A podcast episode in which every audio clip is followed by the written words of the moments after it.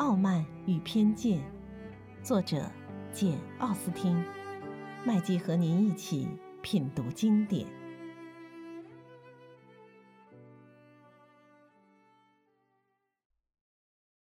第十九章，Collins 先生独自一人默默憧憬着那美满的姻缘，可是并没憧憬多久。原来贝尼的太太一直待在门厅里荡来荡去，就等着听他们俩商谈的结果。后来一见伊丽莎白打开门，急匆匆地朝楼梯口走去，便马上走进早餐厅，热烈祝贺 Collins 先生，也祝贺他自己，恭喜他们就要亲上加亲了。Collins 先生同样快活地接受了贝尼的太太的祝贺，同时也祝贺了贝尼的太太一番。接着原原本本地介绍了他和伊丽莎白的谈话，说他有充分理由相信谈话结果非常令人满意，因为表妹虽然一再拒绝，但那只是她害臊怕羞和性情娇柔的自然流露。这消息让贝内的太太吓了一跳。假如女儿果真是嘴里拒绝他的求婚，心里却在鼓励他，那贝内的太太倒会同样感到高兴。但他不敢这么想，而且不得不照直说了出来。哦，柯尼斯先生，你放心好了，丽子会醒悟的。我马上要亲自跟她谈谈。她是个非常任性的傻姑娘，不懂得好歹。不过我会教她懂得的。啊，请原谅我插一句嘴，太太，柯尼斯先生嚷道：“如果她真是又任性又傻。”那我就不知道她是否会成为我称心如意的妻子了，因为像我这种地位的人，结婚自然是为了寻求幸福。如果她当真拒绝我的求婚，也许还是不勉强她为好；否则，她有这样的性情缺点，也不会给我带来什么幸福。哦，先生，你完全误会了我的意思。”贝尼的太太惊恐地说道。丽子只是在这类事情上任性一些，在别的方面，她的性子可再好不过了。呃，我我这就去找贝内的先生，我们很快就会跟他谈妥这桩事，肯定没问题。她不等对方回答，便急匆匆地跑去找丈夫，一冲进书房便大叫起来：“哦，贝内特先生，你快出来一下，我们家里都闹翻天了！”你得来劝劝丽子嫁给寇尼斯先生，因为他发誓绝不嫁给他。你要是不抓紧，寇尼斯先生就要改变主意，反过来不要丽子了。贝尼的先生见太太走进来，便从书本上抬起眼睛，沉默而漠然地盯着他的面孔，听着他那话，丝毫不动声色。太太说完之后，他便说道：“很抱歉。”我没听懂你的意思，你说什么来着？啊，有关 Collins 先生和 Lizzie 的事，Lizzie 扬言绝不嫁给 Collins 先生，Collins 先生也开始说不要 Lizzie 了。啊，这种事我有什么办法？这事看来是没有指望了。你得亲自跟 Lizzie 谈谈。告诉他，你非要让她嫁给他不可。呃，那就把他叫来，我要让他听听我的意见。贝内的太太摇了摇铃，伊丽莎白小姐给叫到书房里来了。做父亲的一见到他，便大声说道：“过来，孩子，我叫你来谈一件要紧的事儿。听说科利斯先生向你求婚了，真有这回事吗？”伊丽莎白回答说：“真有这回事儿。很好，这门亲事让你给回绝了。我是回绝了，爸爸。很好，我们这就谈到实质问题。你妈妈非要你答应不可，是吧，贝尼的太太？是的，否则我永远也不要再见她了。伊丽莎白，你面临着一个不幸的抉择。从今天起。”你要和你父母中的一个成为陌路人。你要是不嫁给 Collins 先生，你母亲就永远不再见你了。你若是嫁给 Collins 先生，我就永远不再见你了。事情如此开场，又出现了这么个结局，伊丽莎白情不自禁的笑了。不过，贝尼的太太原以为丈夫会照她的意愿来对待这件事，现在却大失所望。你这样说话是什么意思，贝尼特先生？你事先答应过我，非叫丽兹嫁给他不可。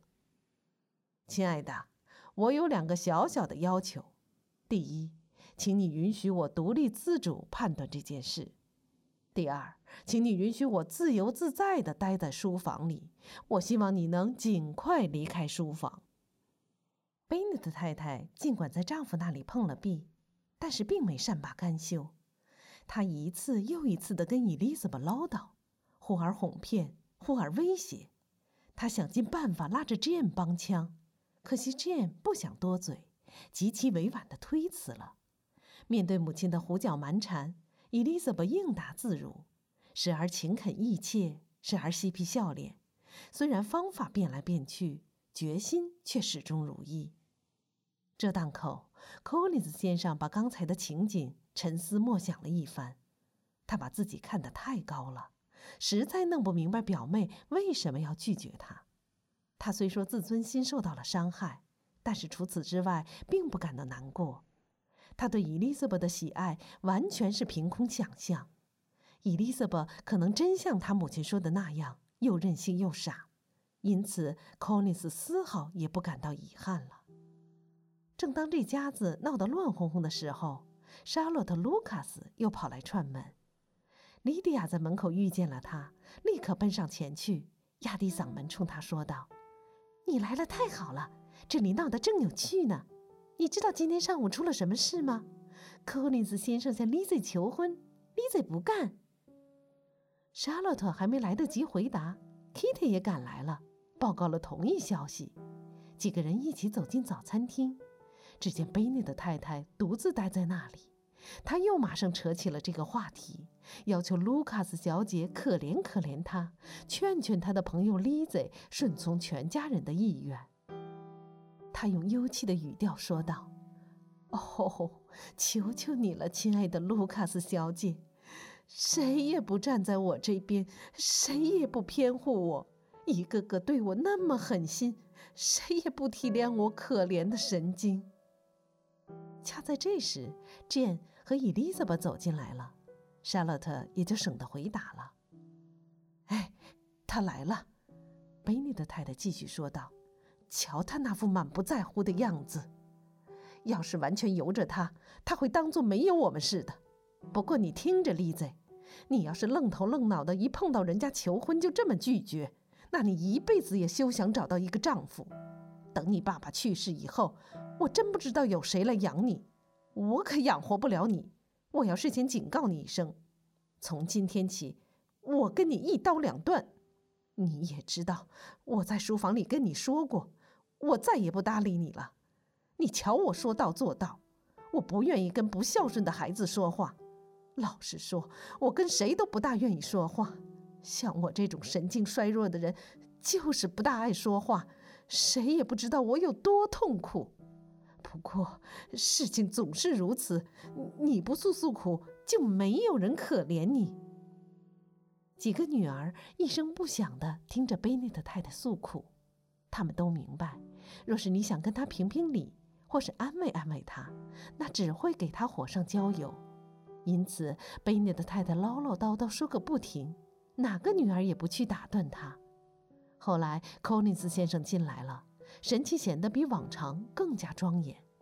贝内的太太一看到他，便对女儿们说道：“你们现在都给我住嘴，让我和柯林斯先生说几句话。”伊丽莎白闷声不响地走出屋去，朕和 Kitty 也跟着出去了，只有莉迪亚站着不动，一定要听听他们说些什么。莎洛特也没走，她先是让柯林斯先生绊住了。寇林斯先生客气而仔细地问候了他和他全家人。后来，沙勒特又有点好奇，便走到窗口，假装不在听。这时，贝内的太太扯起哀泣的嗓门，如此开始了这场计划中的谈话。“哦，寇林斯先生，亲爱的太太，寇尼斯先生回答道：“这件事儿咱们永远别提了。我绝不会怨恨恋爱的这种行为。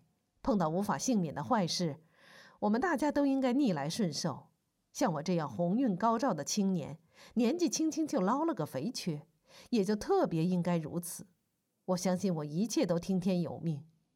即使我那位漂亮的表妹赏脸接受我的求婚，我或许还要怀疑我是否一定会得到幸福。”因为我时常发现，幸福一经拒绝，在我们眼里也就不再显得那么珍贵。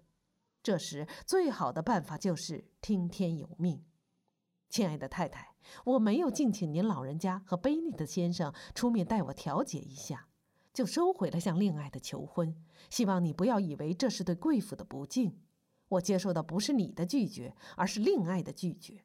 这恐怕是有点不大好。不过，我们人人都难免出差错。在这件事情中，我自始至终都是一片好心好意。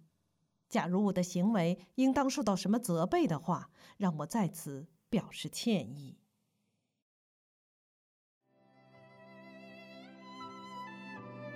品读经典，体味人生，欢迎订阅收听。